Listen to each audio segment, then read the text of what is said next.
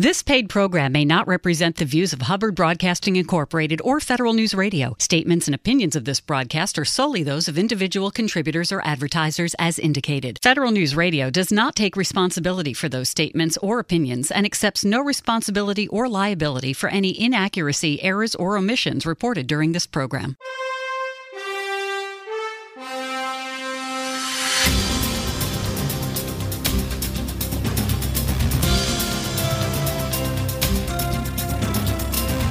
Welcome to the Business of Government Hour, a conversation about management with a government executive who is changing the way government does business. The Business of Government Hour is produced by the IBM Center for the Business of Government, which was created in 1998 to encourage discussion and research into new approaches to improving government effectiveness. You can find out more about the center by visiting us on the web at businessofgovernment.org. And now, the Business of Government Hour. Welcome to the Business of Government Hour. I'm Michael Keegan, your host and managing editor of the Business of Government magazine. There's a growing momentum for evidence based approaches at all levels of government. The Office of Management and Budget, OMB, has called upon federal agencies to focus on a broad based set of activities to better integrate evidence and rigorous evaluation in budget, management, operations, and policy decisions, including making better use of already collected data, promoting the use of high quality, low cost evaluations adopting more evidence based structures for grant making programs, building agency evaluation capacity, and developing tools to better communicate what works. This embrace of evidence based approaches has resulted in important gains in areas ranging from reducing veterans' homelessness to improving educational outcomes and beyond. The National Center for Education Evaluation and Regional Assistance, NCEE, within the U.S. Department of Education, helps policymakers and educators make informed decisions about educational programs and interventions, providing evidence based information derived from rigorous, relevant research, evaluation, and statistics. What is the What Works Clearinghouse? How does the NCEE ensure the widespread dissemination of its research findings? We will explore these questions and so much more with our very special guest, Joy Lesnick, Acting Commissioner of the National Center for Education Evaluation and Regional Assistance within the Institute of Education Sciences at the U.S. Department of Education. Joy, welcome to the show. It's great to have you. Great to be here. Thanks, Michael. Also joining our conversation from IBM is Kirsten Schroeder. Kirsten, welcome. Thank you.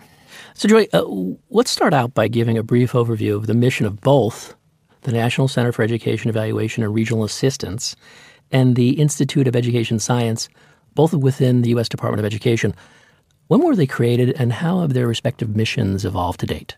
Sure. So, NCEE, and uh, National Center for Education Evaluation and Regional Assistance, is one of four centers in the Institute of Education Sciences, or IES. It's that's the statistics, research, and evaluation arm of the U.S. Department of Education. IES was established in 2002 through the Education Sciences Reform Act, or ESRA, and it's independent and nonpartisan by design and our mission is to provide scientific evidence on which to ground education practice and policy, and then share this information in formats that are useful and accessible to educators, parents, policymakers, researchers, and the general public. IES conducts six broad types of work that address school readiness and education from infancy through adulthood. Uh, we also look at special populations such as English learners and students with disabilities. So, those six broad types of work first, we provide data that describe how well the United States is educating its students. And IES does that by collecting and analyzing official statistics on the condition of education, including adult education and literacy by supporting international assessments, and by carrying out the National Assessment of Education Progress, or NAEP. So, the second broad type of work uh, is that we conduct surveys and sponsor research projects to understand where education needs improvement and how these improvements might be made. So, we have longitudinal surveys, which provide nationally representative data on how students are progressing through school and into the workforce. We have cross sectional surveys, and they provide a snapshot of how students and the education system are doing at specific points in time. And we fund research that uses these and other data to gain a deeper understanding of the nature and context of needed education improvements. So, third, we fund development and rigorous testing of new approaches for improving education outcomes for all students. And we do that by supporting the development of practical solutions for education from the earliest design stages through pilot studies and rigorous testing at scale. And with IES support, researchers are learning what works for improving instruction, student behavior, teacher learning, and school and system organization. The fourth broad type of work is that we conduct large scale evaluations of federal education programs and policies. And these evaluations address complex issues of national importance, such as the impact of alternative, alternative pathways for preparing teachers, teacher and leader evaluation systems, school improvement initiatives, and school choice programs. Fifth, we provide resources to increase the use of data and research in education decision making. Through the What Works Clearinghouse, we conduct independent reviews of research on what works in education. The Regional Educational Laboratories, or RELs, offer opportunities to learn what works as well as provide coaching, training, and other support for research use across the country and outlying territories. And our statewide longitudinal data system grants enable states to more efficiently track education outcomes and provide useful, timely information to decision makers. And finally, IES supports the advancement of statistics and research through specialized training and developing new methods and measures. IES funds predoctoral and postdoctoral training programs, as well as database training and short courses on cutting edge topics for working statisticians and researchers.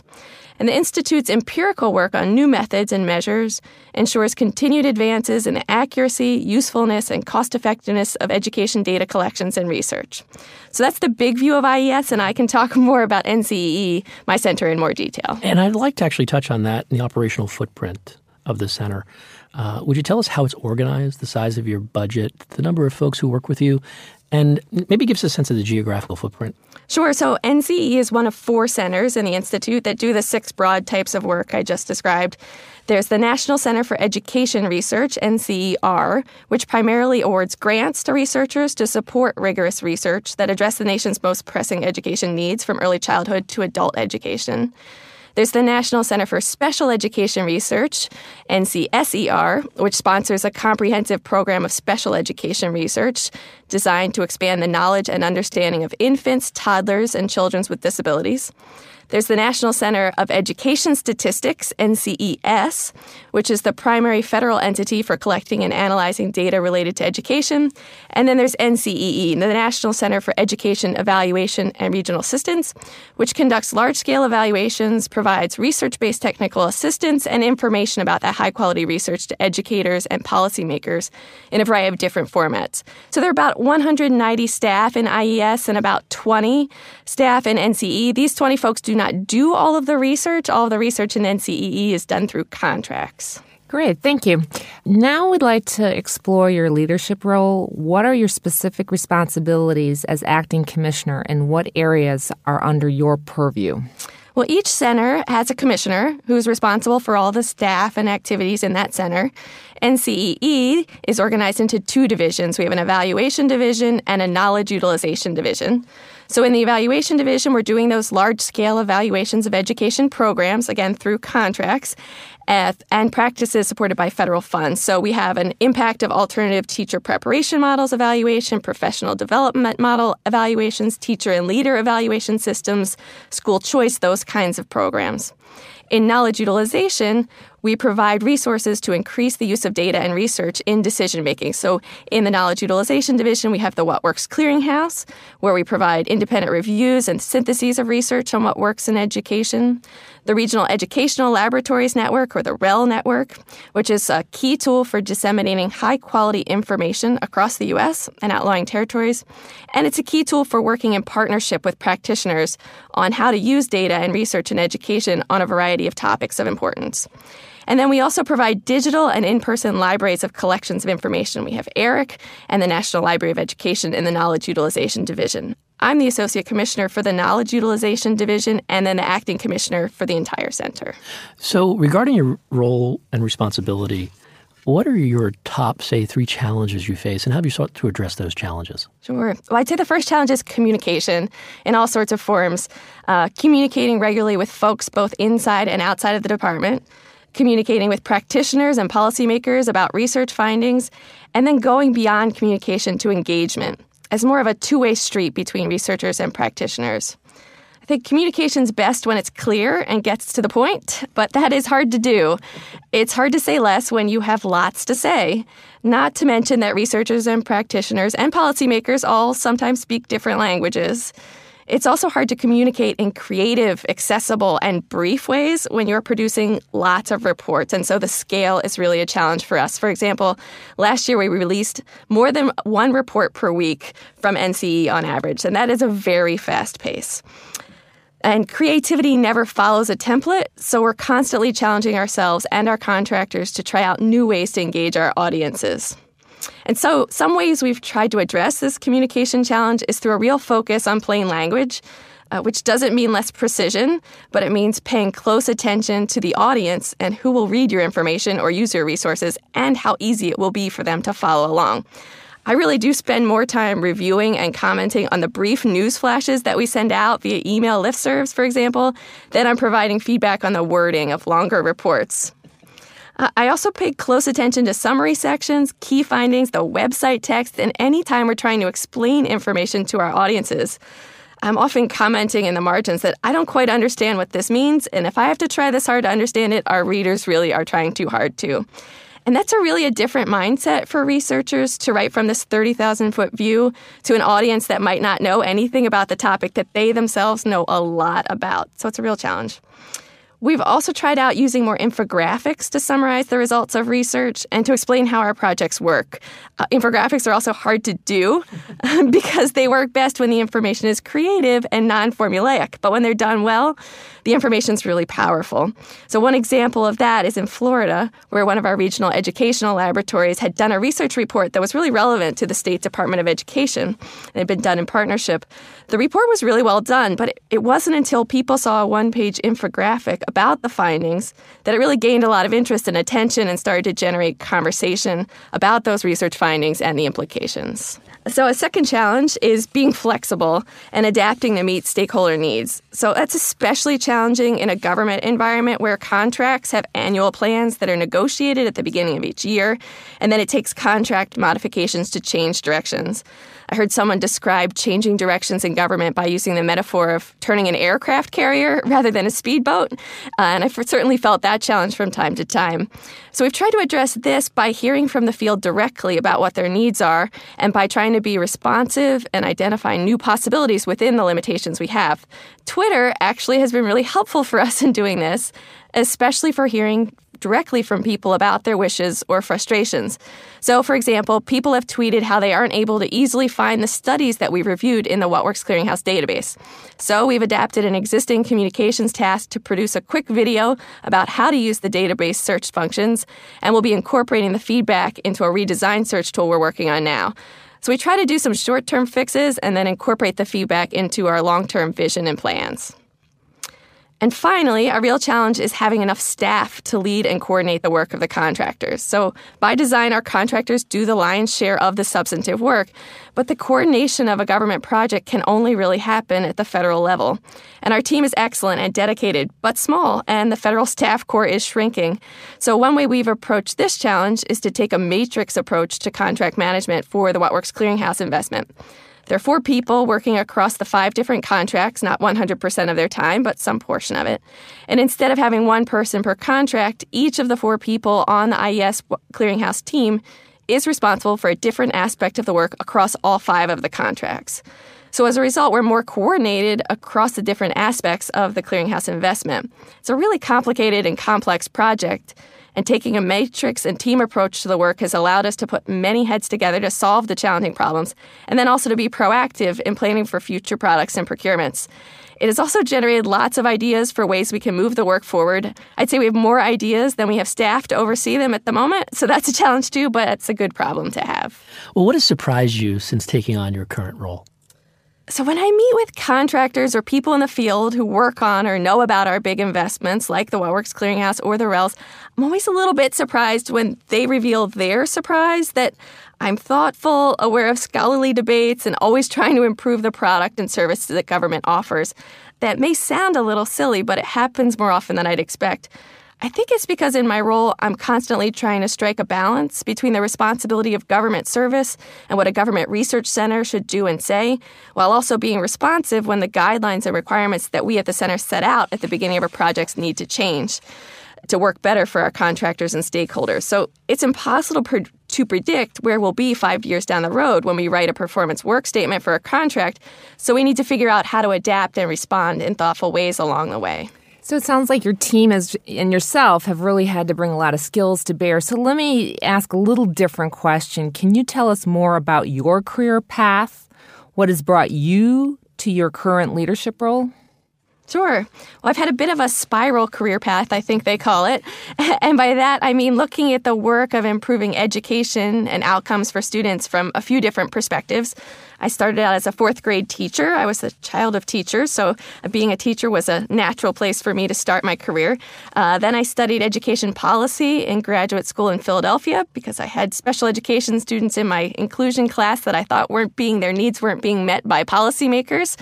So I thought I might be a policymaker and practitioner who could bridge those gaps together like a like a young optimistic 20-year-old might. And then I did research and evaluations myself as part of a research team at a university in Chicago. And after that I came to work in government overseeing research contracts, particularly the What Works Clearinghouse contract to start. And now I actually supervise a team of people who oversee research contracts. It gets more governmental along the way the roles have really been related, I'd say, and I've drawn on experiences from each perspective in a cumulative sense along the way on this spiral path. I also had the opportunity to participate in the Excellence in Government program at the Partnership for Public Service. There were, uh, it was a cohort of 25 other federal staff, all from the Department of Education. That was a few years ago, and that brought another perspective on the leadership portion of my job, and it's been really useful and really helpful. And so I moved up from my position as a project officer for the clearinghouse um, in my office to the associate commissioner role for knowledge utilization. And then I was asked to step into the acting commissioner role when that position was vacated when Ruth Neild was delegated duties of the director for IES. Mm-hmm.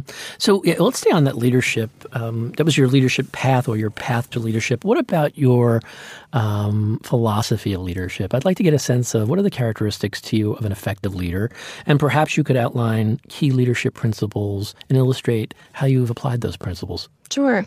First, uh, for me, leadership is really all about the people. And by that, I mean empathy and respect for people and for their perspectives, their passions, their frustration, and their investment in the work they're doing as part of the team.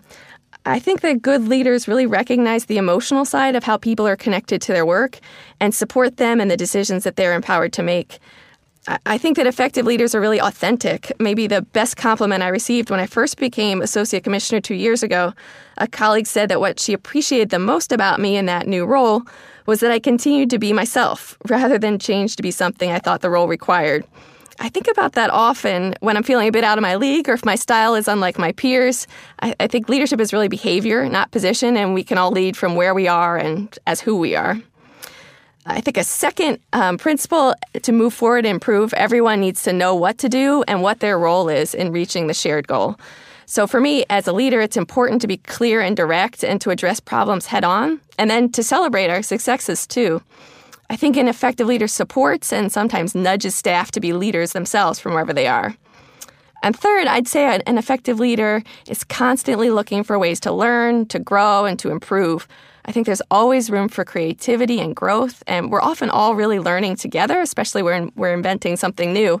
Sometimes we make mistakes and we learn from them and we grow. You asked for three, but I'll add one more point that's a favorite quote of mine that I think of often in different situations. The quote goes something like, We don't see things the way they are, we see things the way we are. And recognizing where people are is essential, I think, when working together as a team toward a shared goal. What is the mission of the What Works Clearinghouse? We will ask Joy Lesnick, Acting Commissioner of the National Center for Education Evaluation and Regional Assistance within the U.S. Department of Education, when our conversation continues on the Business of Government Hour.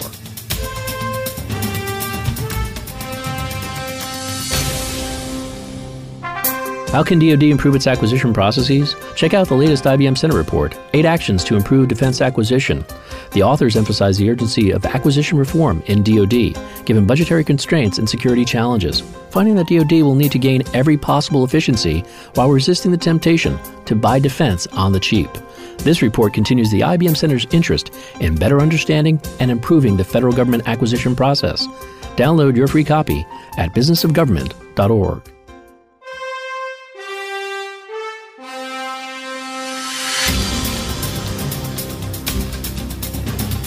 Welcome back to the Business of Government Hour. I'm Michael Keegan, your host, and our guest today is Joy Lesnick, Acting Commissioner of the National Center for Education Evaluation and Regional Assistance within the U.S. Department of Education. Also joining our conversation from IBM is Kirsten Schroeder. So, Joy, I'd like to explore in more depth um, what are the factors that have contributed to the growing body of evidence for the effectiveness of government programs, in your case, education programs? Sure. Well, one of the key 2014 to 2015 priorities of the department, as described in the Secretary's 2014 to 18 strategic plan, is to enable evidence based decision making. And one of the ways the plan lays out how to get there is to invest in research and evaluation that builds evidence for education improvement, communicates findings effectively, and drive the use of evidence in decision making by internal and external stakeholders. So, researchers, just by the nature of what we do, are usually trying to build on the existing body of evidence that exists to produce new evidence to support, dispute, or extend that cumulative body of knowledge. It's not that different from what humans do when trying to figure out how things work or the best way to do things. For example, if you move to a new city over the first few months, you probably try out a few different routes to drive, walk, or train to work to get to work you're probably trying to figure out which one is fastest, or has the fewest stops, or is the cheapest, or is the one that passes the coffee shop you like to go to on the way so you can easily pop in. That's all a form of research. It's probably not systematic unless you time yourself each day and keep a log of the weather and construction and delays. And you can't ever determine which way is best on a given day unless someone else leaves your house the same time as you do and takes the opposite route at the same speed you would and then you can compare how long it took. And actually, you can't determine which way is the best overall or on average without repeating that during different seasons, different times of day, with different forms of transportation, etc. I think you get my point. When we use evidence like that to make decisions, we are also incorporating judgments about what's important to us. In this case, convenience, time, efficiency, cost, coffee, etc. Over the past few decades, there has been a growing consensus that what matters when making decisions in education is whether a program, policy, practice, or approach improves student outcomes, and particularly the outcomes that we can measure, like performance on tests, graduating from high school, student behavior, things like that. And this growing consensus has translated into a growing body of evidence about the effectiveness of programs across the education research field. IES has been a leader in funding evaluations of programs towards this end since it was established in 2002, including investing in training programs to support researchers in learning how to do this kind of work, like predoctoral fellowships, postdoctoral fellowships, training on statistical methods, and training for how to use federal longitudinal databases, just to name a few. So, you mentioned earlier in your response that uh, when you're talking about evaluation or evidence or policy making, that policymakers tend to use speak different languages than practitioners and researchers. And as I was getting ready for this interview, you know, there's a lot of terminology in this area. And I'd like to talk specifically about certain words that are used all the time and sort of delve into their definition. Would you define for us what is meant by evidence and what is meant by program effectiveness? And what do you mean by rigorous evidence and how important it is to your work?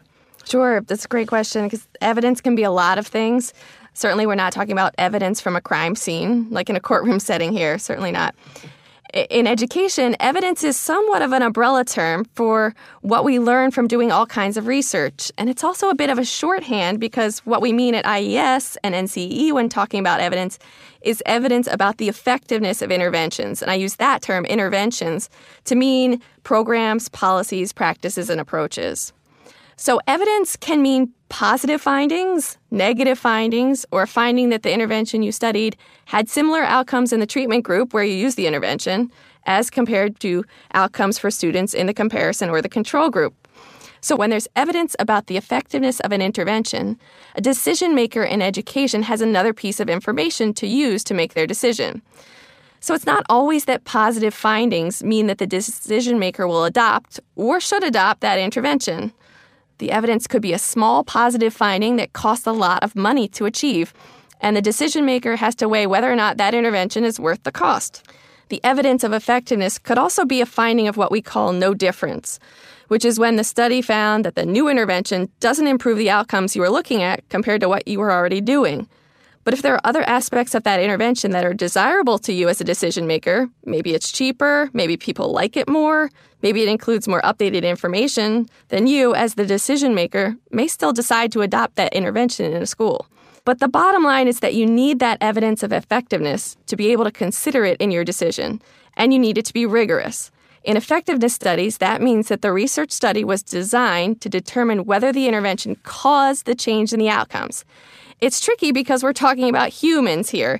If you have a seed and don't put it in soil and don't water it and don't give it sun, it won't grow, no matter how long you wait.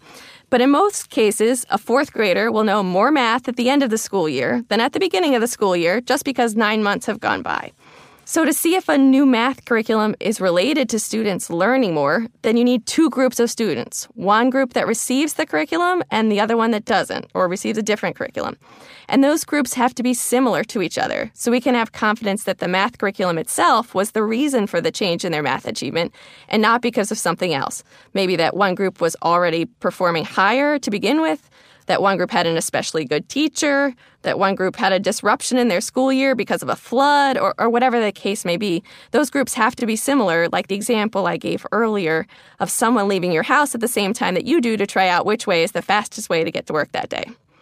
So, the best way to get similar groups in your treatment and comparison groups is to start with the whole pool together and then randomly assign students or classrooms or schools or whatever group you're looking at to either the treatment group or the comparison group to either get the intervention or to not get the intervention. This is the classic randomized control trial or RCT. You can have similar groups in other ways too, but the RCT is the best way to do it because it accounts for similarities in groups that you can measure, like test scores and age and gender and things that you can't measure, like motivation and interest and persistence and things like that. So, when you have a study that's designed with two equivalent groups, then you're on your way to being able to make conclusions based on what we call causal inferences. You can have a higher degree of confidence that the findings from the study are because of that intervention and not because of something else. And so the What Works Clearinghouse uses a rating of effectiveness studies to help people know how much confidence to have in those findings and that highest rating is meets what works clearinghouse standards without reservations. And that means we have very high confidence in the findings and that the intervention was responsible for those findings. Again whatever the findings are they could be positive negative or no difference but the rating is telling you about the confidence we have in whatever those findings are. And then the second highest rating for the What Works Clearinghouse is meets What Works Clearinghouse standards with reservations. This means that the study was designed in a way where we have some confidence in the findings, but not as much as if it were an RCT, which is what you need to get the highest rating. So I'd like to talk about the basics of the Works Clearinghouse, and then I'll pass it off to Kirsten and you to talk more about the specifics. But can you tell us when was it created, why was it created, and what topics does it focus on? Well, the What Works Clearinghouse, or I call it the Clearinghouse for short, uh, it's a central location for high quality evidence of the effectiveness of interventions in education, from preschool to post secondary, and we even look at interventions that aim to improve teacher outcomes. The Clearinghouse determines the quality of effectiveness studies in education. And one way to describe that what we do is to say we study the existing studies. And what I mean by that is that we look at studies of the effectiveness of interventions, effectiveness studies only, determine how each study was conducted. That's how it was designed, how many different students were in the different groups, how the outcomes were measured, and how the analyses were conducted. And then, based on that analysis, make a determination about how much confidence to have in the findings from those studies. We apply a set of standards about high quality effectiveness research and judge all studies against the same criteria, which is all publicly available on the What Works Clearinghouse website, which is whatworks.ed.gov. If you know the standards and criteria when you review a study, you should come to the same conclusions we do. You may disagree with the standards, though I'd say there is a general consensus across fields about the basics of what's needed to make causal inferences about the effectiveness of interventions, but the standards are all applied to studies in the same way. The What Works Clearinghouse was st- established in 2002. We had our first reports in 2005, and it was modeled after similar efforts in other fields to conduct systematic reviews, namely the Cochrane collaboration in medicine and the Campbell collaboration in crime and justice, education, international development, and social welfare. And the reason to have this centralized location is because there are lots of studies out there in education and other fields, and lots and lots of findings. And there really does need to be one place where you can find them all alongside a judgment about which are of the highest quality. And so the clearinghouse aims to make the job of a decision maker a little bit easier. If they can get a summary of the highest quality evidence that we have about an intervention or approach, then they can use that in their decision. It's really better than relying on one study, and it's certainly much more efficient than every decision maker doing a review of all of the studies every time a decision needs to be made, which is, of course, impossible. And so when I'm talking about decision makers in education, the people I'm referring to includes a number of different audiences. For example, it could be a state level policymaker looking at teacher incentives. It could be teachers deciding how to teach problem solving to middle school students. It could be superintendents selecting a district wide reading curriculum. It could be a researcher or a developer looking to build on the existing evidence base. It could even be Congress.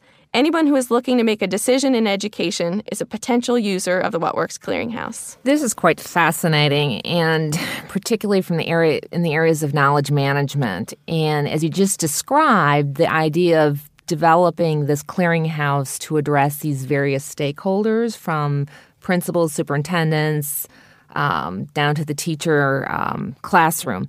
So, in your description, wanted to kind of dive a little bit further into what were the founding or the foundational principles that underlay the, the clearinghouse. And, you know, how does it synthesize evaluation findings in ways that make research useful to decision makers, researchers, and practitioners in the field? Well, to be seen as a trusted source of information, which is really our goal, the foundational principle of the clearinghouse is credibility. And I think we achieve that with our rigorous standards, the transparency of our reviews, and an adjudication process that allows anyone to disagree with the results of a review, which will always prompt the clearinghouse to look at it again to make sure the review was done correctly and completely. All of the clearinghouse's products and resources are designed to make the evidence accessible and easy to use. And to describe what I mean by that, I'll talk through four obstacles and then how the clearinghouse has tried to address them. So, first, there's the challenge of availability. Research articles are not hard to find if you have an internet connection and a trusty search engine. But most of the time, the article you find is behind a paywall. And you have to pay for the article if you don't have access to a university library, which many district and state level education decision makers do not. Next, there's the problem of scale. That same Google search may bring up 10 reports on a particular intervention, and probably 10 times that. It's really pretty daunting how many studies you might return from that search. Third, there's the issue of quality. So, given all of the available studies, which ones should I look at first, and which ones are going to provide the best evidence? And oh, by the way, since when did I need a PhD in statistics to do my job well? It's pretty frustrating. And finally, of course, is the challenge of time. Who has time to track down all of the research and read and evaluate it all in the first place? A decision maker has lots of other things to do that might be bus schedules to upcoming legislation, it could be grading papers, and so on. So the clearinghouse tries to address all of these obstacles by searching for all of the studies on an intervention, retrieving the actual reports or articles, and reading all of them. Really, every word, every table, every footnote. The clearinghouse reviewers read it all and review it all, and that solves the availability and scale problems. Then, the clearinghouse assesses the quality of the evidence from each study to determine effectiveness. And I've, as I mentioned earlier, the amount of confidence we can have in the findings of an effectiveness study depends entirely on how the study was designed and executed. And finally, the clearinghouse summarizes the findings from the studies that meet the bar in one of our reports. Super. So the clearinghouse is this wealth of information you've just described, another function assessing the quality and then providing a summary. Now, let me ask who exactly performs the work that ends up in the clearinghouse? So I'll answer this in two ways. First, the clearinghouse is an IES investment of about $10 million per year. The work is done through five contracts and coordinated by a small team of staff at IES. So the contractors have distinct tasks, such as maintaining the website, reviewing studies, developing reports in kindergarten through 12th grade or post secondary education. They may be producing a practice guide or doing a quick turnaround review of studies. But the four non website contracts all have tasks for reviewing studies, so it's really important that the IES staff are coordinating that work. The studies that those contractors are reviewing were done by education researchers in a variety of settings. It could be universities, nonprofit organizations, for profit developers, school districts, research firms, federal agencies, or elsewhere. A research study only needs to be public for the WhatWorks Clearinghouse to review it. It does not have to be peer reviewed or published. So the WhatWorks Clearinghouse reviews include that gray literature in this way as well. So this is things like dissertations and master's theses, and they're all included in the systematic reviews. ERIC, which is the Education Resources Information Clearinghouse, is at eric.ed.gov. That's a great place for authors to submit their work for public availability. ERIC is an online library of education research and information. It's actually been around since 1964. Um, that's also in our center and a great place to make that information public without it being published. How does the NCEE ensure the widespread dissemination of its research findings? We will ask Joy Lesnick, its acting commissioner, when our conversation continues on the Business of Government Hour.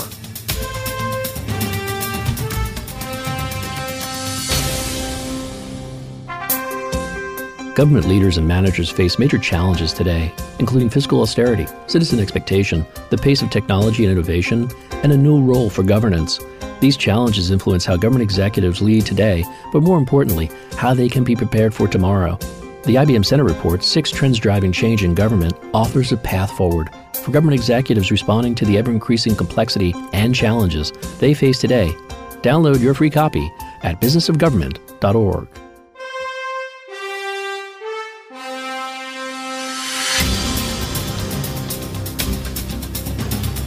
Welcome back to the Business of Government Hour. I'm Michael Keegan, your host, and our guest today is Joy Lesnick, Acting Commissioner of the National Center for Education Evaluation and Regional Assistance within the U.S. Department of Education. Also joining our conversation from IBM is Kirsten Schroeder. So, uh, Joy, I'd like to explore in more detail each of the core of the four products that you guys produce. And could you give us an understanding of the quick reviews that you issue, and what insights do they outline, and who's the target audience of the quick reviews? Sure. So, the review of an individual study, it's really a building block for the four main products you mentioned. We've actually reviewed almost 11,000 of them. Uh, quick reviews are the clearinghouse's initial and immediate assessment of a single publication that is receiving significant media attention. And it basically answers the question should we believe these findings? A little bit of a consumer protection role. Uh, the review goes out in an email blast in about three paragraphs. It says what the study's about, what the authors found, and how does that study stack up against the WhatWorks Clearinghouse's standards. We get this out within eight to 10 days and then follow up with a more complete review in the form of a single study review, which is describes the findings more completely. Now, these are not all of our studies. We've not done 11,000 of these. These are just four studies that are receiving significant media mention. So, you mentioned the single study review. Can you go a little more into depth as to what the purpose of the single study review is? Can you tell us a little bit more about the contents of such review? How many of these reviews do you release annually? Yeah, single study reviews, they assess the quality of one individual study that's of interest to the education community. It's not all of the research on that topic, but again, just one study. And the review results in a listing in our online database about the study rating. And sometimes it also ends up in a report that's about six to eight pages long of main text and contains the key study details. I'd say we do about 150 to 200 reviews of individual studies per year in this way and release about 50 reports. You can search our online database for all the studies that have been reviewed by the WhatWorks Clearinghouse and the rating. What are the intervention reviews that you do? Sure, intervention reports are a summary of all of the possible single study reviews on an intervention, basically, uh, which I've said we def- define as a program, policy, or practice. Intervention reports are the result of a systematic review of all the studies that have been conducted, whether it's five or 500, on a specific intervention, and then summarizes the findings from the studies that meet clearinghouse standards. So these reports are really the bread and butter of the WhatWorks Clearinghouse. There are always mo- multiple topic area teams reviewing studies for intervention reports, both creating new reports and updating existing reports to reflect the most current research. The intervention reports are a cumulative summary of all of the high quality research on an intervention. And I really mean all of it, whether it's published or not, peer reviewed or not, or well known or little known, it's all in there. Even the studies that are not effectiveness studies are included. They're not rated, but they're included, so it's clear that we didn't miss any of the possible studies out there that might have been conducted on this intervention. Many of the interventions covered in our intervention reports are branded curricula produced by developers. When we start reviewing the studies for information, the clearinghouse will contact the developer and ask if they have any research on the intervention to make sure we have the comprehensive set of research on any given topic. It's a major undertaking that ultimately results in a summary report with usually fewer than 10 pages of main text. People are sometimes a little confused because an intervention report is one report and a single study review is one report. But an intervention report has reviewed all of the studies on an intervention and summarized the information, and the single study review has reviewed only one study and presented a summary. So it's a big difference. Thank you. Um, let's continue on that thread. So, single study reviews in depth on one particular study, intervention reports looking at numerous studies. Now, let me ask you a little bit about practice guides. I see that also kind of used within NCEE. Can you talk a little bit about that? What types of questions do these practice guides tackle? How do these guides answer specific questions of practice? And also, just to what extent do they offer evidence based recommendations? Practice guides summarize the evidence base and offer concrete suggestions for practitioners. We have close to 20 of these guides, and most of them focus on instructional topics. And they answer questions like How do I teach fractions well? What can I do to reduce dropout in my high school? And how do I teach writing well? Practice guides are developed by a panel of about six to eight experts who are either researchers or practitioners, and they work together to identify recommendations as well as the extent to which those recommendations are backed by evidence. They're really our most popular product. They're downloaded an average of about 20,000 times per month. Wow. Uh, so, uh, actually, what are the four obstacles to use of the work that you folks do? And what are you doing to make your evidence or the work that you produce more understandable, more relevant, timely, and approachable. Well, this really gets at knowledge utilization, which is why the Clearinghouse is well situated in the knowledge utilization division of NCEE. It's a big and important topic because if nobody uses the information you have, then it's really not doing any good. Um, IES has two research and development centers also looking at knowledge utilization, so it's a question we're thinking a lot about. When we think about how people use the clearinghouse and why they might or might not use the information to inform decisions, I think about four obstacles. The first one's understanding, and by that I mean is the information presented in a way that doesn't make anyone work too hard as a reader or a consumer of the information? Second, there's the issue of relevance, meaning does this make sense for me in my context, and does the evidence add value to the decision that I need to make? Related to the issue of relevance is the obstacle of timing. So, what I mean by that is, does the available information make sense for me right now? If I'm a decision maker, it's great that you have evidence about math curricula, but I need to improve adolescent literacy skills in my district, so the timing really matters. And finally, presentation. I care about evidence, maybe, but uh, my brain's kind of tired. So, if you're going to give me the information in a really dry way, that's going to be really hard to process. You get that glossy information from developers about their program, and it makes it look so easy and convincing. The rigorous evidence should also be convincing, and maybe even more so because it's independent and systematic nature of the work. So we try to address all of these in the What Works Clearinghouse. We try to group the information we have together by topic so you can address whatever topic you need with the evidence. So, whatever topic you're addressing, you'll have information about that from the evidence. By providing a search tool for comparing interventions, that's called Find What Works. By presenting information in a variety of formats and not just print, we do use videos, social media, news flashes, and do presentations at key conferences.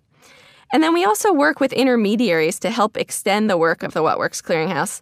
The Clearinghouse has to set our boundaries and simply provide high quality information in accessible ways because it's impossible to translate that information for every context that's out there.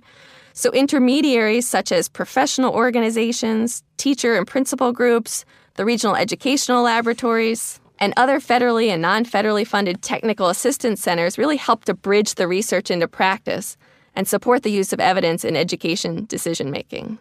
So, Joy, actually, as we were talking, I, I, wanted to ask this question. You may have touched on it, but I'd like to uh, ask it just in case you didn't. Is if I'm a, a practitioner, uh, the principal uh, or what have you that you referred to earlier. Does the What Works clearinghouse or the clearinghouse, tell me which interventions are the most appropriate for my state or district.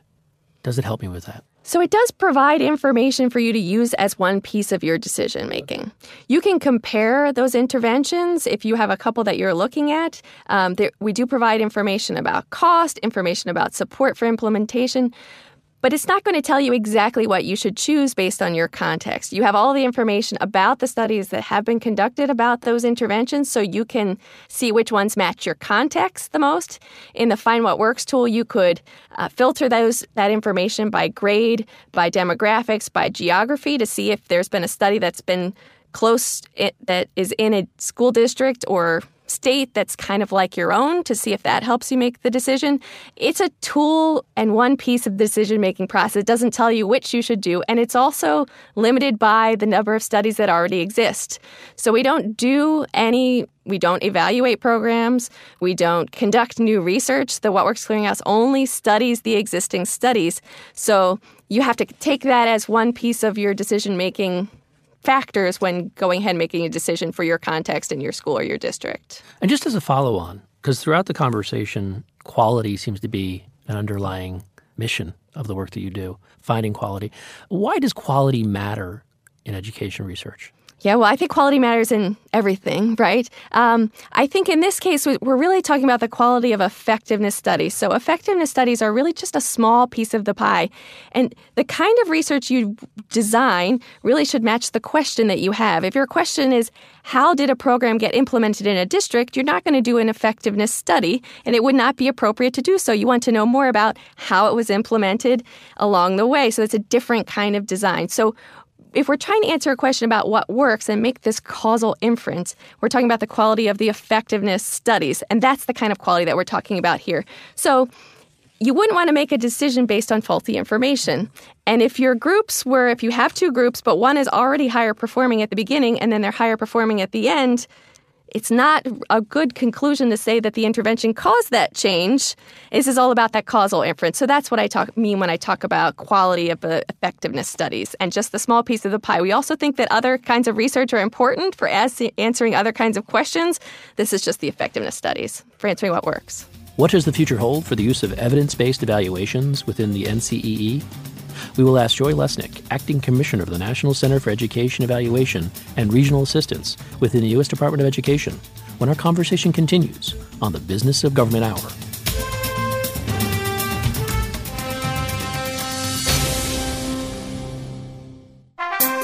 In a world inundated with all kinds of information, timely, relevant, and more predictive data can drive better decision making. Law enforcement agencies are at the forefront in leveraging data and using innovative software to generate predictions that help police prevent crime. What is predictive policing? How can using analytics make us safer? Check out the IBM Center report, Predictive Policing Preventing Crime with Data and Analytics by Jen Bachner, and find out. Download your free copy at businessofgovernment.org. What do agency leaders need to know about the federal acquisition process? What are some of the key federal procurement trends? And how can agency leaders overcome today's acquisition challenges? Check out the new Center Report, A Guide for Agency Leaders on Federal Acquisition by Trevor Brown and find out. The report offers practical recommendations for improving federal acquisition.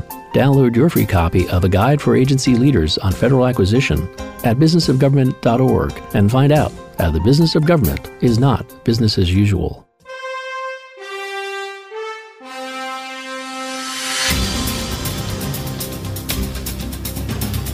Welcome back to the Business of Government Hour.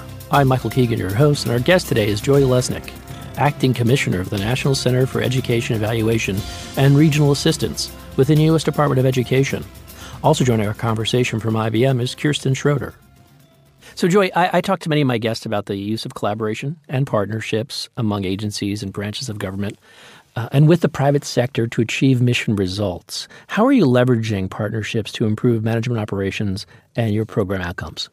Well, the What Works Clearinghouse standards themselves are the result of a collaboration and consensus of scholars, both inside and outside of government. Um, since the What Works Clearinghouse was established, other clearinghouses at other agencies have been established, and many of them rely heavily on the clearinghouse's standards as foundational for their own standards. So there are similar clearinghouses at the Department of Labor and the Department of Justice, for example.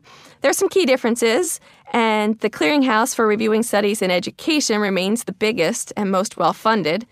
But we participate in a cross agency working group of federal clearinghouses to coordinate and also find that the ideas shared there help extend our work.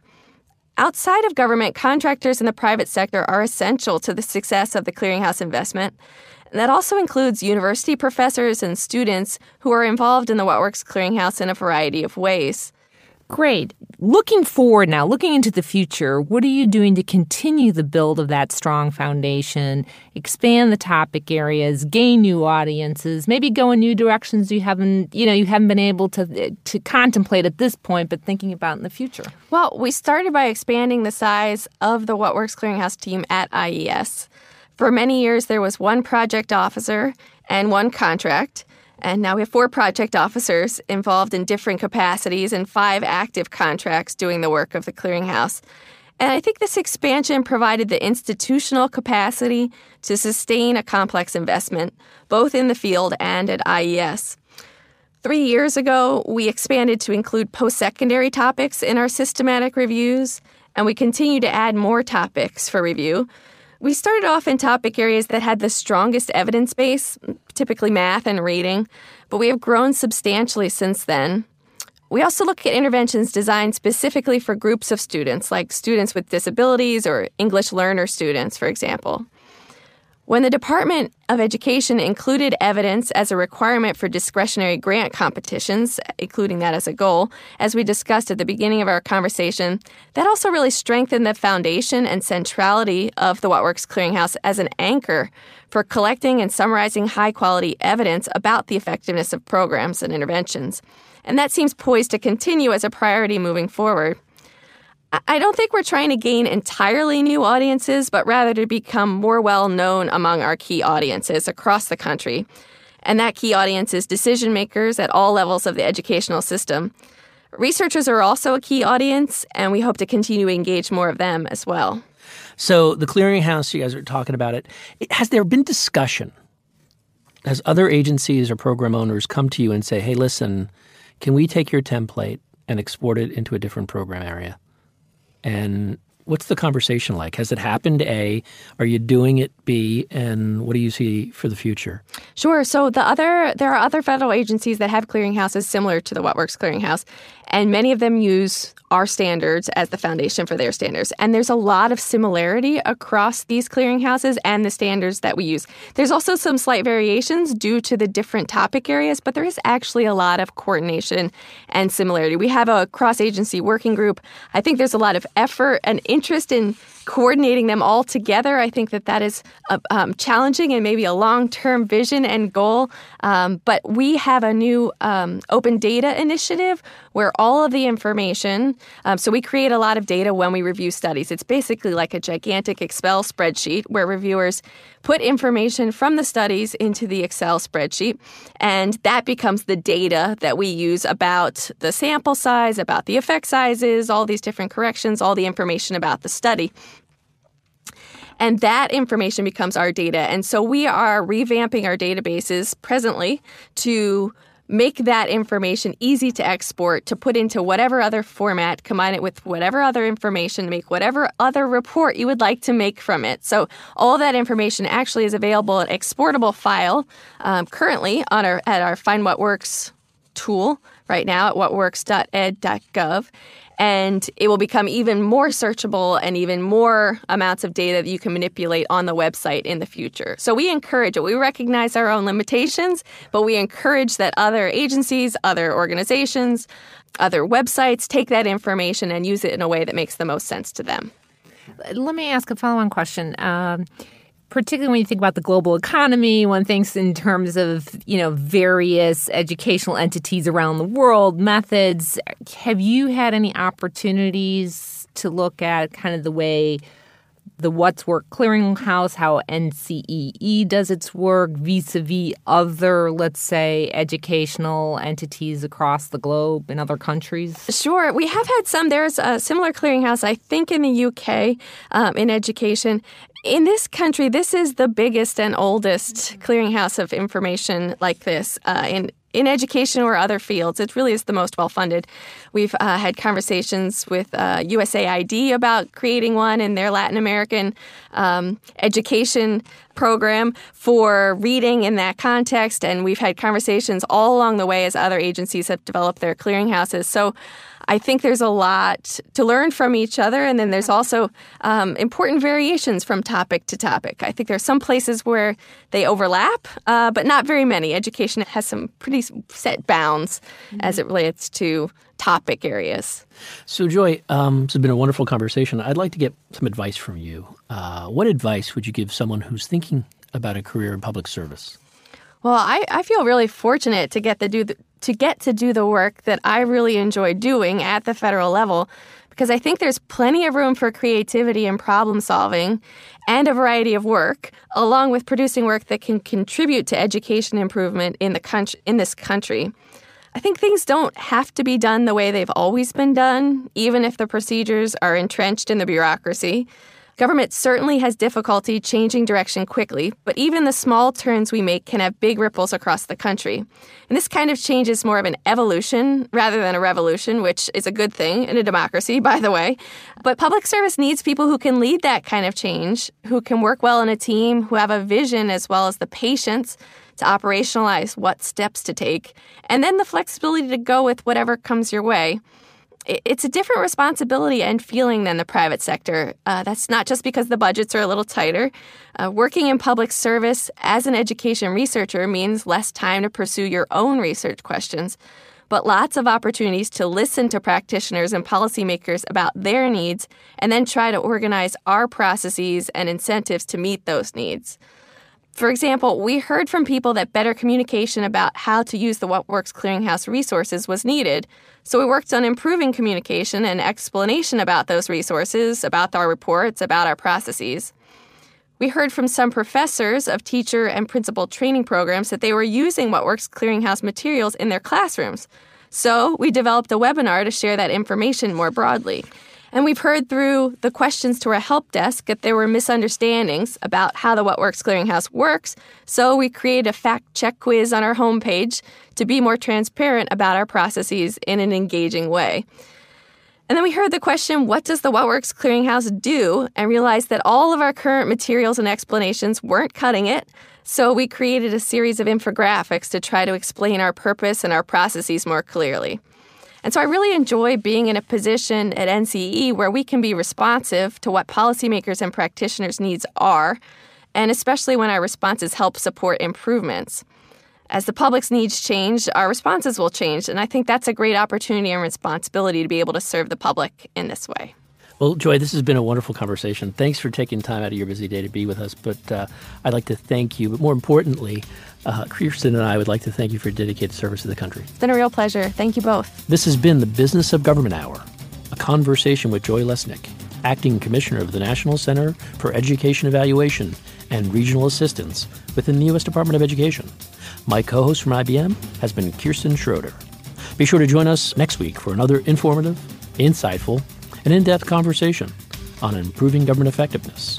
For the Business of Government Hour, I'm Michael Keegan, and thanks for joining us. This has been the Business of Government Hour. Be sure to visit us on the web at businessofgovernment.org.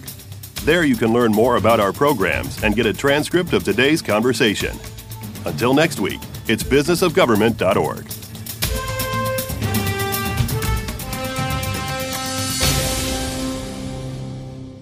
From forging a unity of effort in Homeland Security to strategizing today how to field the U.S. Army of tomorrow to pursuing affordable housing, eliminating fraud, waste, and abuse in healthcare, and securing cyberspace, this issue of the Business of Government magazine delves into a diverse set of topics and public management issues facing us today. Join Michael Keegan as he presents the leadership stories of a select group of public servants and thought leaders, merging real world experience with practical leadership. Tune in Mondays at 11 a.m. for the Business of Government Hour on Federal News Radio 1500 a.m.